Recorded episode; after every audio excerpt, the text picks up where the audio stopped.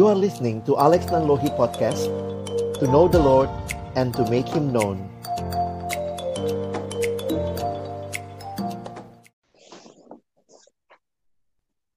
Halo teman-teman, ketemu lagi dengan kami di Scripture Engagement Series. Dan kali ini masih dengan moto yang sama Loving, Studying, Living, and Sharing God's Word Saya masih ditemenin oleh Bang Ray. Malam Bang Ray.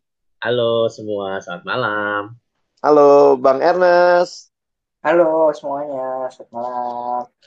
Nah, eh, malam ini topik kita, ya walaupun yang dengar belum tentu malam lagi ya, tapi kita lagi mau bicarain satu hal yang berkaitan, masih terkait dengan penafsiran Alkitab, penggalian Alkitab, pemahaman Alkitab, PA lah ya. Kalau kita pakai istilah PA, itu bisa macam-macam tuh, pemahaman, penafsiran, penggalian.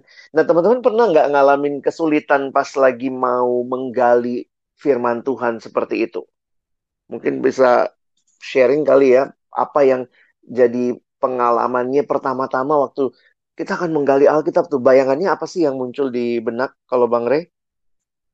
Uh, kalau ingat dulu pertama kali ini kali ya kayak aduh uh, takut salah sebenarnya yang paling kayak ini bisa nggak ya? Aku ngertinya bener. Langsung udah udah cepet langsung takut salah gitu kayak nanti kalau misalnya ternyata bukan ini maksudnya uh, gimana ya? Kayak gitu. Itu itu itu satu yang yang memang paling terasa atau yang kedua yang dalam pengalamanku kayak uh, emang nggak ngerti gitu emang emang ap, ap, ini maksudnya apa sih? Karena karena kadang-kadang kalimatnya kan uh, ya susah gitu terus uh, ceritanya juga bukan di zaman kita gitu jadi kayak nggak emang nggak ngerti gitu apa sih ini maksudnya? Kenapa begini? Kenapa ada istilah ini? Kayak gitu. Nah itu dua yang aku ingat sih waktu pertama kali diajak belajar uh, menggali Alkitab atau merenungkan Firman kayak gitu. Oh oke, okay. nah kalau Bang Ernest gimana pengalamannya?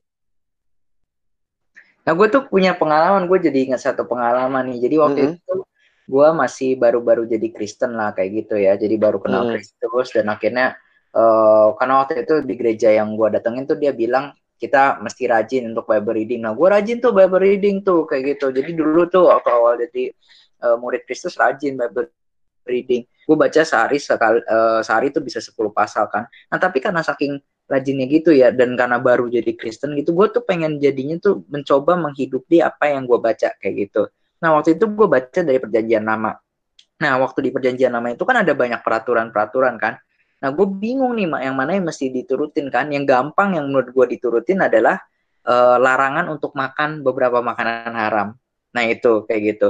Nah, akhirnya uh, gue uh, memilih itu dan mencoba menuruti menghidupi hal itu. Akhirnya waktu mama, mama gue uh, beli makanan kayak gitu mau makan apa kayak gitu dia nanya kan e, mau nggak makan kerang kayak gitu gue bilang nggak ah nggak mau kerang kayak gitu lah kenapa kerang kamu bukannya suka kerang gue suka kerang kayak gitu enggak soalnya Alkitab nggak boleh ngelarang. Mama gue bingung dong kayak gitu. Nah gue tuh dulu saking polosnya tuh gue plek-plek ngikutin tuh. Gue nggak boleh makan kerang kayak gitu. Gue kagak makan ini kagak makan itu. Tapi akhirnya karena gue nggak tahan akhirnya ya udah lah gue makan juga. Gue nggak tapi nah, tapi yang dalamnya kerangnya kan yang dimakan bukan kerang luar. Iya, bukan cangkangnya. Siapa pun juga haram itu makan cangkangnya. Oke okay, ya. Nah itu tuh nah, saking gue nggak tahu caranya uh, tuh ya gue plek menerapkannya langsung gitu loh kayak gitu. Jadi menarik nih ya pengalaman-pengalaman teman-teman. Kalau aku juga dulu inget banget tuh waktu pertama-tama ikut kelompok kecil itu kan pas waktu masih SMA dan keluarga juga masih agak bingung nih lu ikut kelompok apaan? Hati-hati ajaran sesat. Terus ditanya acaranya ngapain?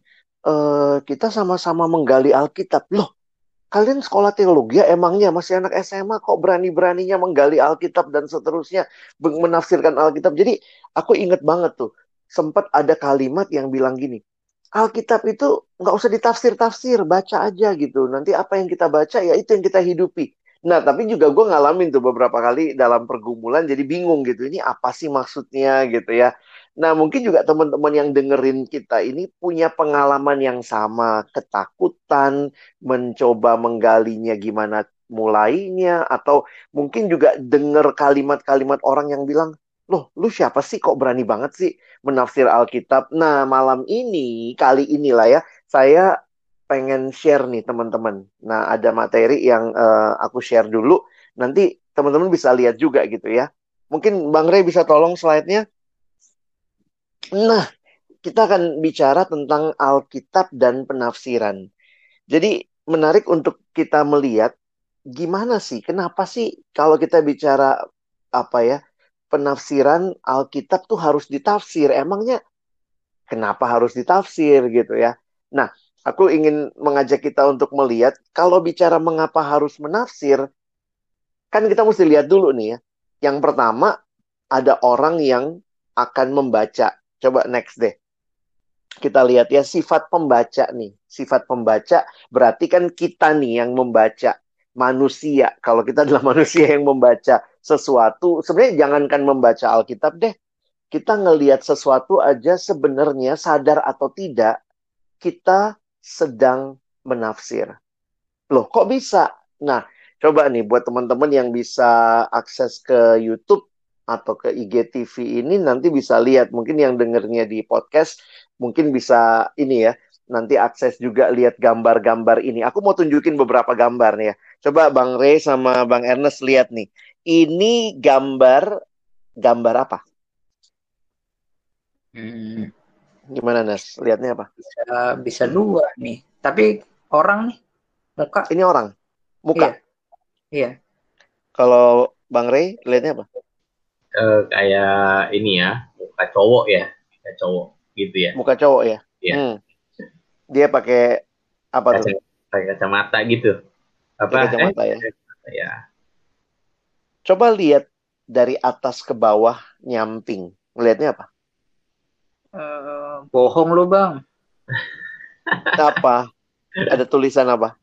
Layar layar ya ada tulisan layar jadi ini ini ini kan gambar-gambar psikologis gitu ya yang yang waktu kita ngelihat orang bisa ngelihat dan itu bisa ditafsirkan macam-macam karena memang gambarnya sendiri punya makna dua makna begitu ya. Jadi ada juga yang melihat iya ya, uh, eh, gue begitu lihat pertama langsung ngelihatnya oh ini gambar cowok nih gitu ya pakai kacamata. Tapi ada yang begitu lihat enggak ah ini tulisan layar gitu. Coba kita lihat lagi gambar nextnya. Nah, coba teman-teman lihat nih yang mana prajurit yang paling tinggi? Ada tiga prajurit berbaris, yang mana yang paling tinggi? Kelihatannya yang kanan ya, yang paling dekat. Kelihatannya. Jelas yang kanan kayaknya ya. Iya. yeah. Tapi kan kalian juga ngerti lah, aku udah kuliah kan. Ini kan gambar perspektif. iya, gambar perspektif. Sebenarnya tiga-tiganya sama tinggi.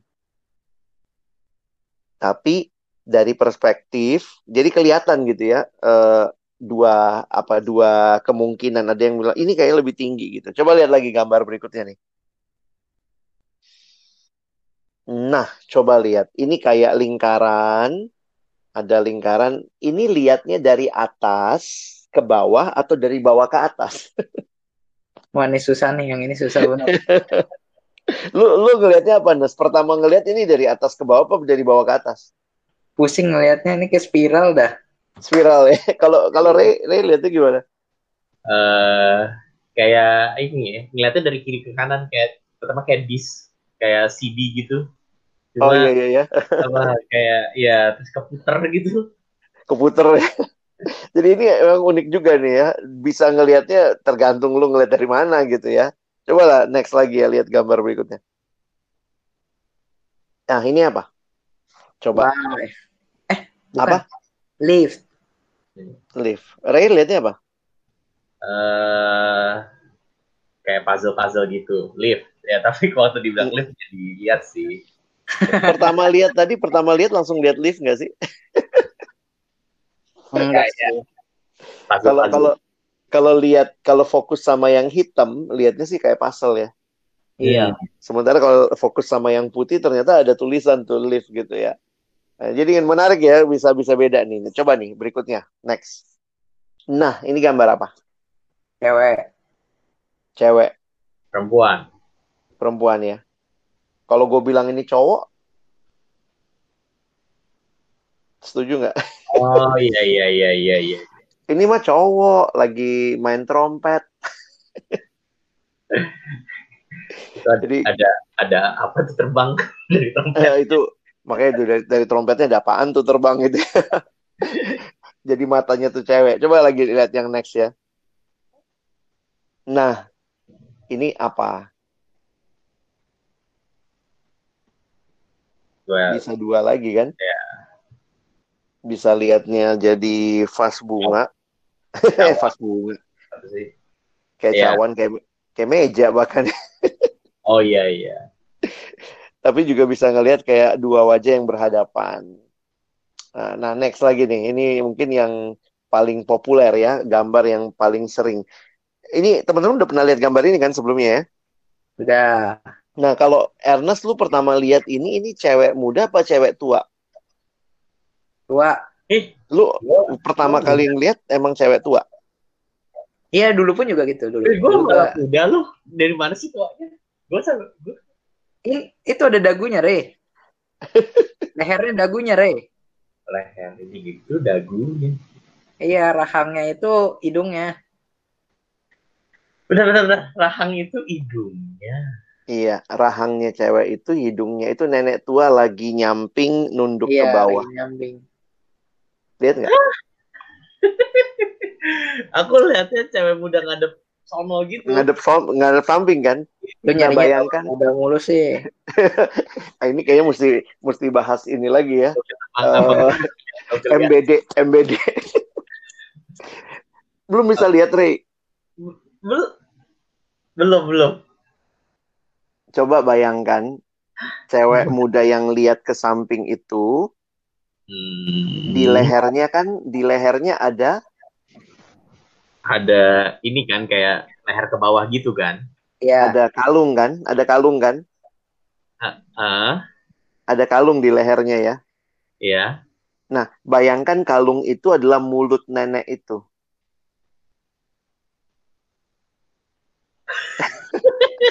Ini pakai panah. Nah, jadi lihat ya, mulutnya nenek itu tuh kalungnya itu. Atasnya lagi, Rey. Ini, ini. Nah, itu itu mulutnya nenek itu lagi mingkem. Lalu bawahnya itu, sisanya bawahnya itu adalah dagunya nenek itu. Iya. Oh, ya ampun. Nah. ya, ya, ya, ya, ya, ya.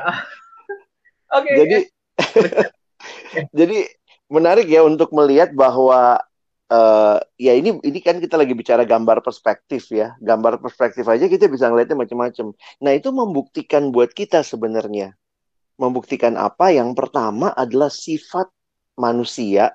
Kita adalah manusia yang adalah orang yang pasti menafsir. Jadi teman-teman sadar apa enggak pasti kita menafsir gitu ya. Nah, itu yang membuat kita sadar atau tidak harusnya kita terbuka untuk melihat bahwa memang Alkitab pun perlu ditafsir karena kita yang ngebacanya pun nafsir. Misalnya nih, teman-teman ngebayangin gitu ya, uh, waktu Yesus apa tuh uh, ada orang yang yang apa? Ada orang yang disembuhkan. Nah, kita kan ngebayanginnya dari pengalaman kita sekarang, lalu kita membaca pengalaman masa itu. Nah, belum tentu polanya atau apa yang terjadi itu sama persis dengan kita. Nah, itu yang membuat kita sadar apa tidak akan melakukan penafsiran karena memang kita sebagai pembaca, sebagai manusia adalah tukang tafsir. Nah, kira-kira gimana tuh teman-teman mau respon dulu nggak? Gimana Setuju sih. Setuju sih menurut gua kita pasti akan uh, menafsir segala sesuatu hmm. kayak gitu. Nah, makanya waktu kita baca Alkitab, nah cuman kan kadang-kadang kita bisa salah tafsir ya. Kadang-kadang karena kita mikirnya hmm. pakai cara kita gitu, Bang. Jadinya ya sesuai oh kita pikir begini gitu padahal bukan itu yang dimaksudkan Alkitab kayak gitu nah itu tuh jadi jadi gitu, ini gitu. ya jadi takut nanti nanti gue bawa anak orang jadi sesat gitu ya iya maksudnya sampai kita bilang uh, jangan nafsirin gimana gimana padahal waktu setiap kali apa pun yang kita baca pasti akan hmm. kita nafsirkan. Kalau enggak gimana kita tahu maknanya? Nggak mungkin lo iya iya. kan tanpa tahu artinya kan kayak gitu. Itu simbol ada kayak bulat lingkaran. Oh itu oh kayak gitu gitu kan nggak mungkin. Pasti kita nafsir. Iya. Re, Re pengalaman lu kayak apa Re? Mungkin aku jadi kayak keinget kali ya bahwa uh, sebenarnya menafsir itu uh, umum dan uh, maksudnya gini nggak dibuat-buat gitu loh nggak nggak aneh-aneh. Sebenarnya kan kita ngelihat misalnya yang ngelihat ada orang masuk ke kelas keringetan. Nah hmm, hmm. kan ada tafsiran kita kan oke okay lah bisa macam-macam ya. Dia habis uh, di apa uh, habis uh, kehujanan atau mungkin habis olahraga atau mungkin mulai liar gitu kan habis uh, copet jadi dikejar gitu keringetan. Nah cuma kan nggak mau masa itu masih dalam ranah-ranah uh, logis gitu loh ranah-ranah yang hmm.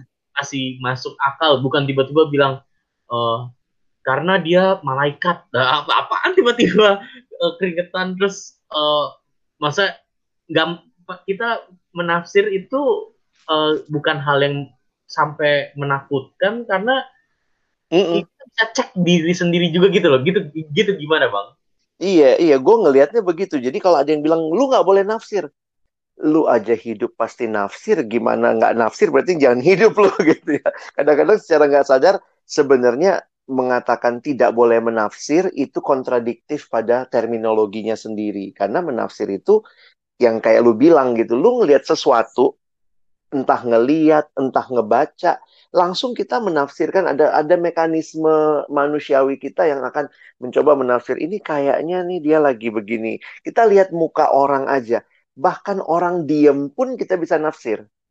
Ah, ini kayaknya lagi nggak suka sama gua nih. Dari tadi gue masuk dia diem aja. Nah, jadi ya itu itu realita yang aku pikir kita perlu sadari bahwa manusia pada dasarnya adalah penafsir. Mungkin kita terima sampai situ dulu kali ya. Nah, sekarang gue mau coba masuk nextnya nih, next step lagi ya. Next yaitu sifat Alkitab. Nah, balik lagi tadi ya, ada yang nafsir, ya kita pembaca, sifat pembacanya tukang tafsir. Nah, yang menarik adalah berikutnya sifat Alkitabnya. Sifat Alkitabnya pun ternyata harus ditafsir. Loh, kok bisa? Sifat dari Alkitab sendiri itu harus ditafsir. Apa sih yang dimaksud dengan sifat Alkitab harus ditafsir? Nah, gue mau coba share screen nih ya, ya. Gue coba uh, sharing satu satu gambar gitu untuk teman-teman bisa pahami juga. Aku udah coba gambarin kayak gini nih. Oke, kelihatan nggak? Kelihatan, kelihatan. Oke, jadi sebenarnya yang menarik adalah gini ya. Kalau kita bicara menafsir, ingat ini teks Alkitab nih. Kita lihat dulu ya, ini teks Alkitab. Nah, teks Alkitab itu diberikan kepada kita pertama kali, ingat bukan langsung diberikan kepada kita. Itu ditulis oleh seorang penulis, ada authornya, ada penulisnya, bisa satu orang, bisa sekelompok orang, maksudnya sekelompok kayak misalnya Paulus bersama dengan Timotius waktu bicara surat uh, Filipi misalnya. Jadi ada penulis dan penulis itu menuliskan teks. Nah, ini yang namanya teks. Dan pertama kali dikasih teks itu adalah kepada original reader, pembaca mula-mula. Jadi kalau kita lihat nggak ada tuh surat Alex, surat kepada Alex, surat kepada Ernest, surat kepada Ray, kitab Ray, kitab Ernest, kitab Alex nggak ada. Di, diberikan teks ini pertama kali diberikan oleh penulis atau penulis menuliskan itu kepada pembaca mula-mula. Pembacanya bisa bisa satu orang, misalnya kepada Titus, tapi juga kepada orang-orang lain termasuk jemaat.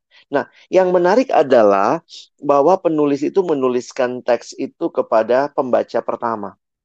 Nah, apa yang menarik untuk kita perhatikan bahwa yang menarik adalah kita sekarang, nah ini di sini nih ya, gue kasih gambar nih, contemporary reader. Kita pembaca masa kini. Nah, antara kita dengan dunia Alkitab ini ya, dunia Alkitab ini nih ya. itu ada jarak. Ada jarak kalau hmm. kita ingat misalnya surat terakhir ya, uh, kitab Wahyu deh, yang ditulis di akhir tahun 100 berarti kita punya jarak sekitar 1900-an tahun sampai 2000-an tahun lah dengan kitab terakhir. Jadi, yang menarik adalah bahwa kitab ini diberikan kepada pembaca pertama yang membuat kita jadi suka bingung karena kita pun membaca teks yang sama nih.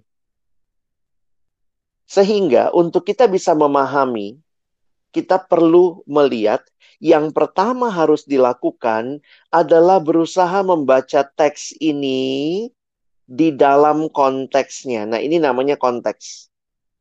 Dari mana sih istilah konteks? Sebenarnya sederhana. Istilah konteks itu dari bahasa Latin karena kon itu kon itu berarti bersama.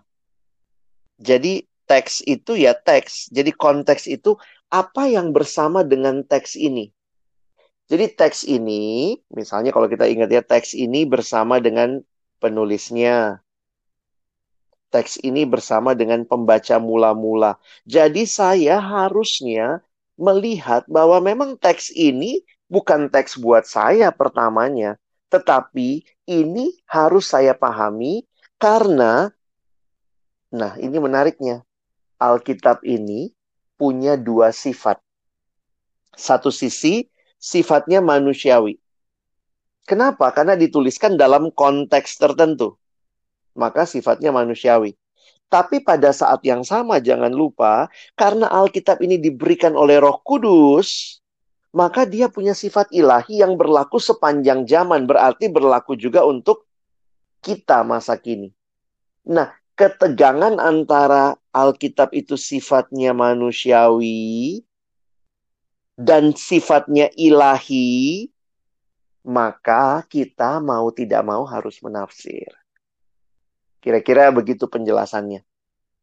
Teman-teman bisa paham nggak ini? Ini kan kita sambil diskus ya. Gimana? Gimana? Ada pertanyaan atau mungkin ada hal yang bisa kita perjelas? Kalau mungkin uh, gini kali ya, bang. Kadang-kadang ini pertanyaan yang tadi muncul ya. Hmm. Uh, apa tahu info-info yang zaman dulu tuh gimana bang? Karena kan di Alkitabnya hmm. ada tuh. Nah itu jadi menarik juga bahwa ternyata kita bersyukurlah ada orang-orang yang memang ahli dalam bidangnya, dalam bidang penggalian Alkitab. Mereka sarjana-sarjana arkeologi, arkeologi Kristen Alkitab dan juga sarjana-sarjana biblika, mereka tuh berusaha melihat konteks ya. Makanya yang penting tuh dalam penafsiran tuh ini nih konteks. Kita perlu memahami banget tuh konteks. Dan untuk memahami konteks itu, mungkin kita akan membutuhkan buku-buku tambahan yang akan menolong kita memahami. Tetapi jangan takutlah. Kenapa paling tidak begini, teman-teman kalau punya Alkitab cetak, coba lihat di belakangnya ada apa tuh? Ernest di belakang Alkitab lu ada apa? ada kamus, ada, ada kamus. Peta juga Terus, ada. ada apa? Peta. Peta. Nah, itu itu cukup tuh kan kadang-kadang begini. Di mana sih Yerusalem? Di mana sih Bethlehem? Kita lihat di peta. Terus biasanya siapa sih pemungut cukai? Mau nggak mau kan kita nanti lihatnya ke kamus Alkitab. Jadi sebenarnya sih dengan Alkitab yang sederhana yang kita miliki harusnya kita tidak takut untuk menafsir. Karena aku ngelihatnya gini. Prinsipnya dulu ya. Kalau kita takut salah tafsir, sementara kitanya tukang tafsir, Alkitabnya harus ditafsir, maka yang kita lakukan bukanlah tidak menafsir. Itu kan menyangkali keduanya, menyangkali keberadaan diri, menyangkali sifat Alkitab. Maka kalau takut salah tafsir, belajarlah menafsir dengan benar. Kalau gue iya, ngeliat sih iya. begitu akhirnya. Gimana kalau teman-teman sendiri dalam pengalaman apalagi yang mungkin muncul jadi ketakutan yang bisa kita diskusikan? Kadang-kadang tuh bingung ini bang apa uh, udah berusaha nih kita tahu oh hmm. ternyata kondisinya waktu uh, surat ini ditulis tuh begini kayak gitu. Tapi hmm. sekarang uh, yang mana nih yang mesti gue lakukan nih, yang mana nih yang masih relevan kayak gitu. Nah itu hmm. tuh yang jadi kebingungan tuh atau kadang-kadang tuh kita suka salah tuh itu kan uh, kayak misalnya nih Paulus kan ada pernah nulis tuh, tolong bawakan mm. uh, aku tuh surat perkamen perkamenku dan baju uh, jubahku, baju dingin mm. gitu kan buat dingin. Nah kita gimana bawanya gitu bang ke Paulus kan Paulusnya juga udah nggak ada kayak gitu. Nah itu itu tuh nerapinnya yang mana yang akhirnya kita kan mau dong hidup kita uh, se sedekat mungkin dengan Alkitab kayak gitu, mm -hmm. dengan Alkitab. Tapi yang mana yang bagian harus ditaatin, yang mana yang enggak kayak gitu. Gimana Ray? Lu kan juga dalam banyak hal sering kali membawain training untuk teman-teman memahami. Kalau ditanya kayak Ernest gitu, gimana tuh menjelaskannya? Uh, mungkin nanti kalau kita bahas uh, yang lebih teknis ya, hmm. nah, itu hmm. mungkin kita bisa discuss lebih dalam kayak gitu.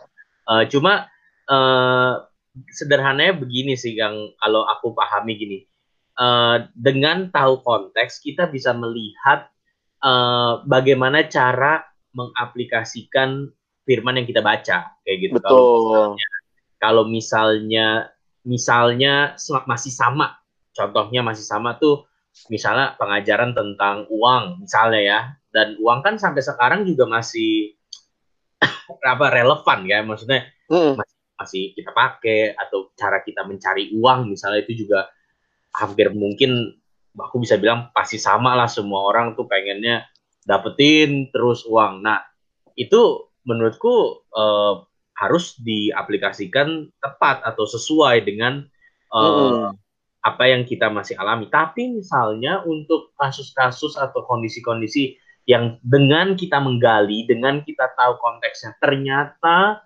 tidak ada lagi atau tidak berlaku lagi, misalnya mm -hmm.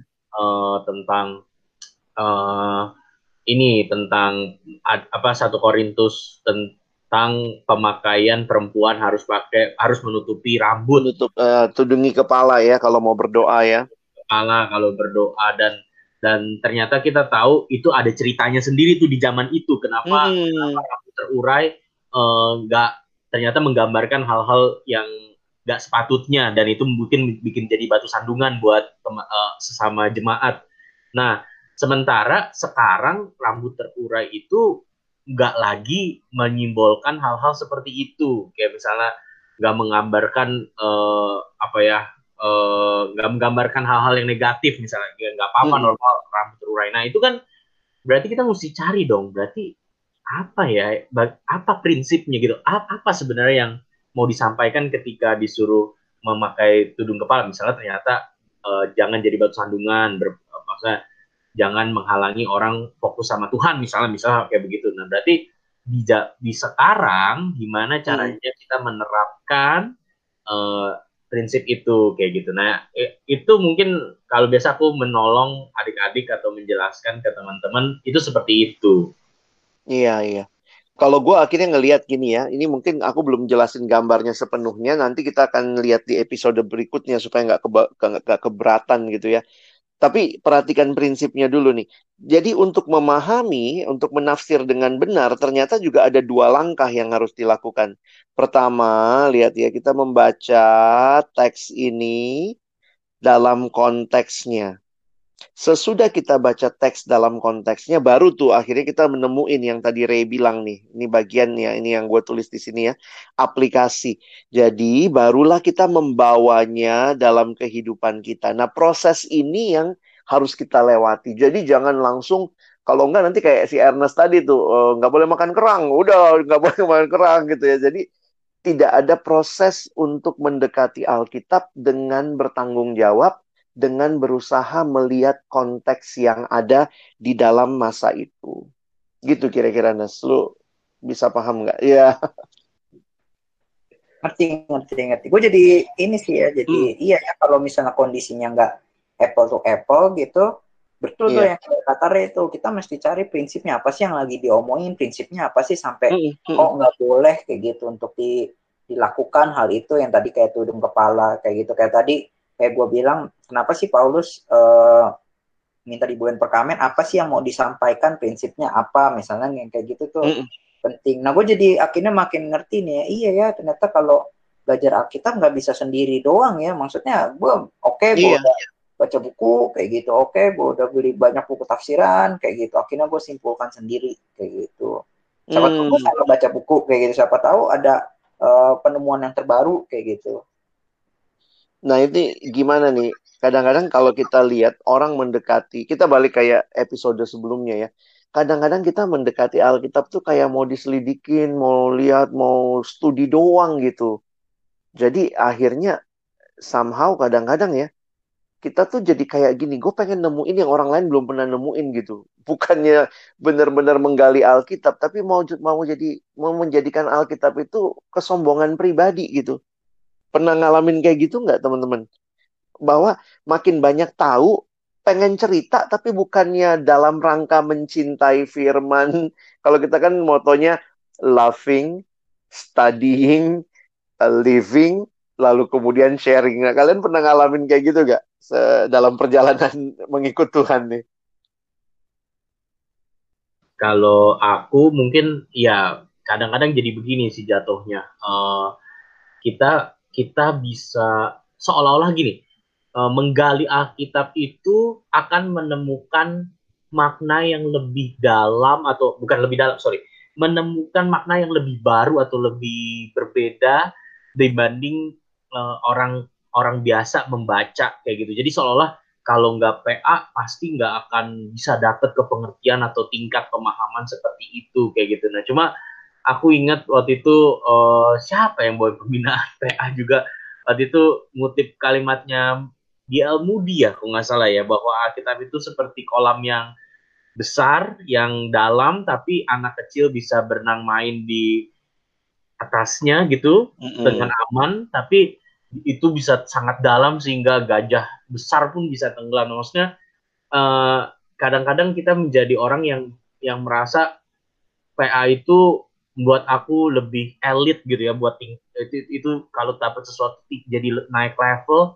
Tapi sebenarnya menggali Alkitab itu menolong kita lebih lebih menghayati gitu ya lebih clear. Sebenarnya bagian Alkitab ada yang dibaca pelan tuh ngerti kok dapet gitu. Tapi ketika semakin menggali semakin melihat konteksnya kita bisa semakin mencintai gitu ya melihat semakin signifikannya pesan itu disampaikan pada waktu itu. Wow. Iya ya bagaimana dengan masa kini? Uh, kalau pesan itu disampaikan masa kini kira-kira akan seperti apa bentuk uh, perilakunya atau bentuk nyatanya? Jadi uh, kalau PA hanya aku pernah sih memang jadi kayak PA itu kayak naik level lah gitu makin tahu ayat ini dengan tafsirannya uh, seolah kayaknya lebih elit atau lebih lebih jago lah gitu padahal nggak makin cinta gitu nggak makin takjub sama Firman kayak gitu itu itu itu pengalaman gue sih wah ya gue gue juga ngalamin kayak gitu tuh akhirnya uh, sibuk menggali Alkitab cuman pengen tahu aja bahwa ih gila gue tahu informasi yang orang nggak tahu gitu. Nas lu pernah ngalamin juga nggak kayak gitu atau mungkin punya pengalaman yang lain? Pernah. Jadi apa? Kadang-kadang tuh oh, bisa baca berkali-kali nih. Maksudnya satu perikop yang udah lama kayak gitu uh, baca berkali-kali karena pengen tahu ini uh, apa sih kayak gitu. Masa begini doang kayak gitu atau kadang-kadang mikir aku udah tahu ini janjian ada maksud lagi kali yang lain kayak gitu. Jadi gue bukan akhirnya menikmati firmannya kayak gitu tapi cari-cari nih clue-clue tertentu supaya hal-hal apa yang terlewat dari gue yang kayak gitu-gitu tuh nah tapi satu sisi eh, apa tuh menafsir Alkitab pendalaman Alkitab itu pun juga menolong sebenarnya di dalam gue eh, mengerti makna Alkitab tapi gue juga bisa terjebak tuh di di yang seperti itu juga jadi kayaknya tuh setiap saat teduh gue bukannya bu, bukannya lagi saat teduh kali pendalaman Alkitab kayak itu lama kayak itu karena nyari-nyari klunya apa yang kayak gitu-gitu. Jadi bukannya menikmati waktu-waktu relasinya tapi udah bener-bener kayak gue nyari sesuatu ini maksud makna tertentu apa nih kayak gitu. Yang yang yang kayak gitu-gitu tuh kayak kayak teks-teks kuno yang kayaknya menyembu, me, menyembunyikan informasi penting harta ada ada rahasia ada rahasia gitu. ada, ada rahasia yang kayaknya orang lain nggak ketemu nih kayak gitu. Ya, gitu. kadang gue ngelihat ini ya uh, ya di sini kali yang yang penting untuk kita waktu mendekati Alkitab menafsirkannya mempelajarinya pentingnya kerendahan hati sih. Benar-benar punya kerendahan hati termasuk misalnya kalau kita kan ya memang kita bisa menafsir karena kita penafsir, Alkitabnya harus ditafsir, kita belajar menafsir dengan benar, tapi juga kita sadar bahwa kita mungkin bukan scholar banget, bukan orang yang sangat terpelajar dalam bidang Alkitab karena ada orang-orang yang mungkin menuliskan buku tafsiran-tafsiran yang baik. Gue pikir salah satu wujud kerendahan hati kita adalah kita belajar juga sesudah kita menggali sendiri dulu tentunya ya. Kita membandingkan sama tafsiran yang lain untuk menolong aja melihat bahwa oh iya ya gue masih on the track gitu nggak jadi miring ke kanan ke kiri atau kan orang suka begini gue takutnya salah tafsir bang aku suka bilang gini lu belum nafsir udah takut salah tafsir mendingan lu tafsir dulu latih pikiran lu menafsir dengan benar deketin teks itu dengan kerinduan apa yang Tuhan mau sampaikan lalu sesudah itu ya udah Kemudian kamu bandingkan dalam wujud kerendahan hati supaya saya nggak salah ngajarin orang. Saya bandingkan dengan orang lain yang juga menulis tafsiran misalnya. Itu akan menolong untuk mengkonfirmasi iya ya ternyata sama kok yang didapat gitu ya. Dan bagi gue itu jadi satu proses yang menarik gitu. Teman-teman ada pengalaman yang seperti itu atau mungkin pengalaman lain dalam bagian mulai menafsir atau mendekati teks? Kalau uh, mungkin pengalamanku juga uh, apa ya makanya uh, punya sahabat atau mungkin aku bilang komunitas yang yuk latihan bareng uh, gali gali firman ini gitu itu itu juga sa satu cara cara paling mudah dan terbaik untuk menjaga dan tanda kutip saling belajar dan melihat. Ternyata ada sisi-sisi yang iya ya gue nggak mikirin dari arah situ tapi bener juga bisa dilihat dari situ. Atau oh iya ya ada ada perenungan yang dalam juga ya buat dia gitu. Maksudnya bisa juga ya ternyata berlaku di kondisi seperti itu. Jadi uh, punya rekan atau sahabat yang uh, sama-sama um, latihan menggali Alkitab uh, atau saling sharing hasil perenungan kita itu sangat uh, menolong. Makanya aku aku salah satu hal yang kusyukuri dalam dalam berkuliah atau di PMK itu sebenarnya belajar firman gitu. Dan belajar firman bukan belajar firman sendiri tapi uh, sesama au apa ya dalam kutip sesama bukan teolog bukan apa ahli tapi dalam semangat pengen tahu apa sih yang Tuhan mau nyatakan bagi kami dan ternyata bisa kaya gitu dengan uh, saling sharing dan saling uh, me, apa ya membagikan gitu apa hasil renungan kita. Ng ngalamin banget kali yang yang moto kita ya benar-benar laughing, studying, tapi kemudian living and sharing gitu ya dalam yeah, dalam iya, komunitas yeah, ya. Nah mungkin ini yang gue pikir eh, nggak uh, tahu nih. Mungkin teman-teman tanpa sadar sekarang banyak yang bilang ah PA malas PA takut susah gitu. Jadi gue ngelihat sih mungkin yang missing ya. Yang missing adalah karena boro-boro belajarnya kan kalau kita bicara PA itu kayaknya kok banyak faktor studinya tapi gue pikir yang bagian laughingnya kali ya.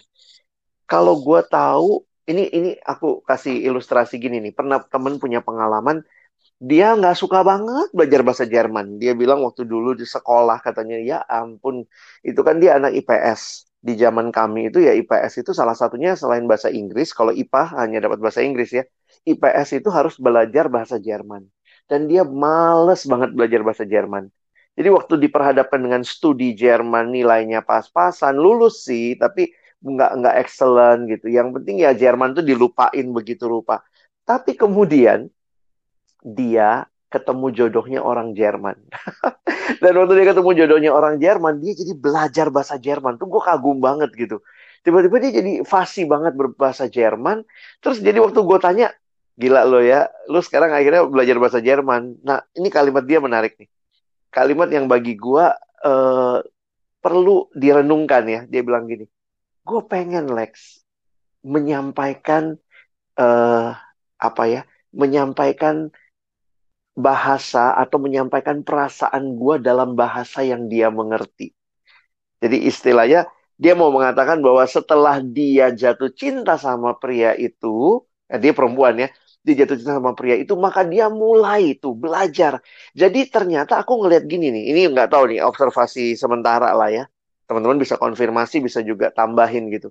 Gue ngelihat kalau sekarang ini banyak yang lagi males PA, mungkin aduh males nih. Kalau PA tuh di kampus sedikit yang datang gitu kalau eksposisi banyak yang datang terus PA PA pribadi juga nggak dilakukan. Karena bayangannya sulit susah. Tapi gue ngeliat kalau kita punya cinta, nah cinta ini kan mintanya dari Tuhan dong supaya makin mencintai Dia, maka studi itu pun jadi jadi nikmat, jadi indah gitu. Karena love-nya itu membentuk membentuk sikap hati untuk mau belajar gitu. Mau I want to know kekasih hatiku Tuhan yang yang menebus aku nih mau bicara apa gitu. Nah gimana nih Ernest lu ada ini nggak? Ada tanggapan nggak dari apa yang gue sharingin nih? gue setuju sih karena ini sih kadang-kadang tuh uh, kalau baca Alkitab kadang-kadang nih ya kalau lagi bener gue tuh gitu. Gue tuh baca Alkitab dem, karena pengen dapat apa sih ini uh, perenungannya? Kayak gitu. Apa sih yang Tuhan mau sampaikan? Kayak gitu gitu. Apa sih yang uh, Tuhan tuh mau memperkenalkan dirinya tuh seperti apa lagi nih lewat perikop yang lagi gue mau baca? Kadang-kadang tuh waktu gue baca tuh gue dapat satu kata gitu yang akhirnya gue merenung iya ya kadang-kadang gue memperlakukan uh, Tuhan tuh seperti itu. Kayak gitu-gitu. Nah, yang kayak gitu-gitu itu momen yang akhirnya tuh uh, membuat gue makin yakin bahwa siapa Allah, ya uh, tahu posisi gue tuh di mana di hadapan Allah dan lain sebagainya. Nah, yang kayak gitu-gitu. Nah, kalau kalau gue nggak nggak uh, memiliki kerinduan itu tuh kayak gitu, wah susah juga ya baca juga udah males gitu uh, Alkitab mana teks semua dan juga kagak ngerti sama sekali. Apalagi lu lu anak anak komik ya suka gambar Alkitab iya. nih nggak ada nggak ada gambarnya. Waktu itu tuh ya uh, kan yang tadi tuh gue cerita yang apa uh. tuh uh, gue baru jadi Kristen itu gue berhasil tuh menghasil uh, meng, menghabiskan PB waktu itu. Jadi habis PB, habis itu pas masuk uh, perjanji eh PBPL, pas mm -hmm. masuk PB gue nggak baca sama sekali jadinya. Karena udah udah bosen banget kayak gitu. Apalagi pas lagi ngelewatin masa-masa yang kitab-kitab yang angka-angka doang 200 iya, iya. berapa yang kayak gitu-gitu. Kenapa sih nggak ditulisin pakai angka aja? Kenapa harus 200 kayak gitu. Kayak semua. Nah yang kayak gitu-gitu kan. Nah makanya di situ PB gue udah nggak itu karena gue bacanya hanya karena sekedar kewajiban kayak gitu. Karena diharuskan 10 pasal setiap hari kayak gitu. Gue berhasil nih kayak gitu 10 hmm, pasal. Hmm. yang kayak gitu-gitu. Kalau Ray Ray gimana Ray kalau aku mungkin mikir gini kali ya kadang-kadang kita merasa kalau dijelasin orang lain kalau eh, kadang-kadang ada yang sebut PA tapi sebenarnya bukan menggali Alkitab tapi mendengar atau me menganalisa penggalian orang lain kayak gitu. Eh, kadang-kadang itu bisa dipakai Tuhan juga. Aku juga pernah ngalamin dijelaskan dan sangat terberkati tapi aku melihat gini, ad, ada masa-masa pembentukan yang Tuhan pakai ketika kita mau uh, dalam tanda kutip ya uh, ngotorin tangan sendiri gitu loh. Mungkin aku aku sering bilang gini lah, mungkin penjelasan kita hasil PA kita itu nggak yang pakai kata-kata yang atau istilah-istilah teologis yang gimana banget, simple karena itu kata-kata kita sendiri, tapi itu dari hati gitu loh.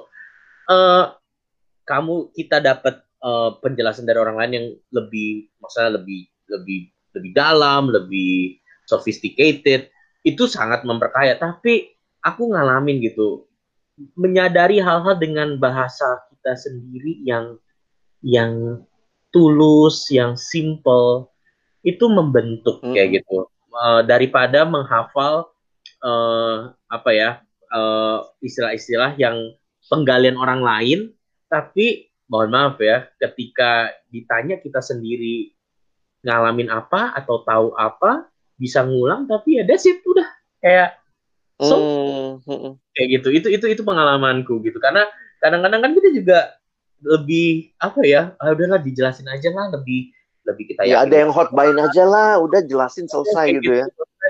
Uh, ya udah gitu kita juga nurut gitu. Padahal that's not the point gitu belajar menggali firman atau hmm. engaging the scripture itu bukan itu gitu tujuannya itu sih kalau pengalamanku iya oke okay. jadi kalau gue sih menarik ya dari diskusi kita kali ini uh, kita pengen clear apa ya clear bereskan pikiran-pikiran yang mungkin selama ini jadi takut, males, nggak ngerti ya. Kita harusnya punya kerinduan dengan loving, lalu kemudian studying, akhirnya kita bisa living dan bahkan sharing God's word. Gue pikir itu yang harusnya jadi semangat yang benar-benar mendasari perenungan kita, penggalian kita. Aku mau coba selesaiin slide-nya dulu sebagai kesimpulan, nanti kemudian kita bisa kasih komen terakhir kali ya. Uh, Ray bisa balik ke slide tadi.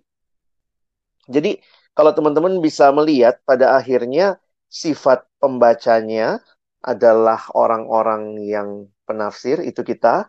Sifat Alkitabnya memang harus ditafsir. Nah ini, Alkitabnya lihat di slide, sifatnya ilahi, karena ilahi maka berlaku sepanjang zaman, berarti berlaku buat kita. Tapi juga manusiawi, ada konteks sejarahnya. Dikasihnya kepada jemaat di Roma. Mau nggak mau kita mesti pelajari jemaat Roma kayak kira-kira seperti apa. Kondisi mereka seperti apa waktu itu. Waktu Paulus menulis surat kepada Roma, gimana relasi Paulus dengan mereka. Tapi pada saat yang sama, ini akhirnya menolong kita melihat ini satu perjalanan untuk menikmati dan mengalami Tuhan gitu ya. Next. Jadi ini keputusan eh keputusan kesimpulan terakhirnya ya. Kenapa kita harus menafsir? Karena kita adalah penafsir, sifat pembacanya, demikian juga sifat Alkitabnya yang adalah ilahi dan manusia sehingga perlu ditafsir. Karena itu kita perlu atau kita butuh untuk menafsir. Takut salah tafsir, bukannya nggak menafsir, tetapi mari belajar menafsir dengan prinsip-prinsip yang benar. Nah, nanti ke depan kami coba sharing ya, gimana prinsip-prinsipnya, apa sih yang harus diperhatikan waktu kita sama-sama menggali Alkitab. Oke, dari gue sekian. Mungkin okay. ada tambahan dari Ray sama Ernest? Ya, kalau ya mungkin dengan gini kita jadi kayak sebenarnya masih setengah ya bang ya kayak aduh terus setelah ini jadi gimana? Tunggu, tunggu. Tapi dengan punya mindset atau prinsip uh, seperti ini menolong kita merendahkan hati buat belajar teknisnya atau belajar langkahnya tanpa mm -hmm. ya udah ajarin aja langkahnya biar gue jadi bisa disebut bisa PA. Iya. Gitu. Jadi ada juga orang udah diajarin langkahnya, tapi karena nggak ada cintanya juga ya sudah langkahnya itu dipendem gitu, dibawa tidur. Oke, okay, dari dari Bang Ernest gimana Nas? Uh, mungkin ada closing statement yang lu bisa sampaikan berkaitan dengan apa yang kita bahas malam ini?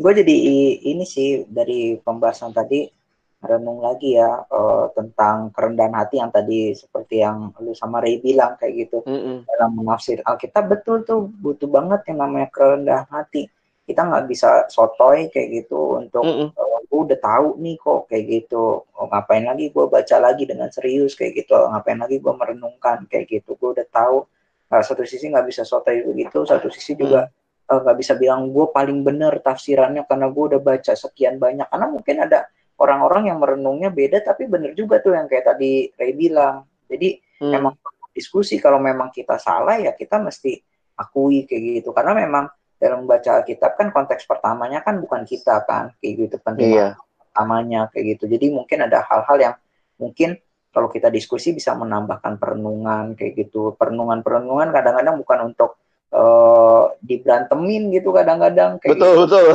uh, walaupun ada yang dia kalau ngaco jelas kayak gitu kalau dia ngaco mm -hmm. jelas kayak gitu tapi kalau kalau dia jelasin kayak gitu nih gue dapat dari sini perenungannya oh ternyata bisa kok diterima masuk akal juga. Ya udah kayak gitu.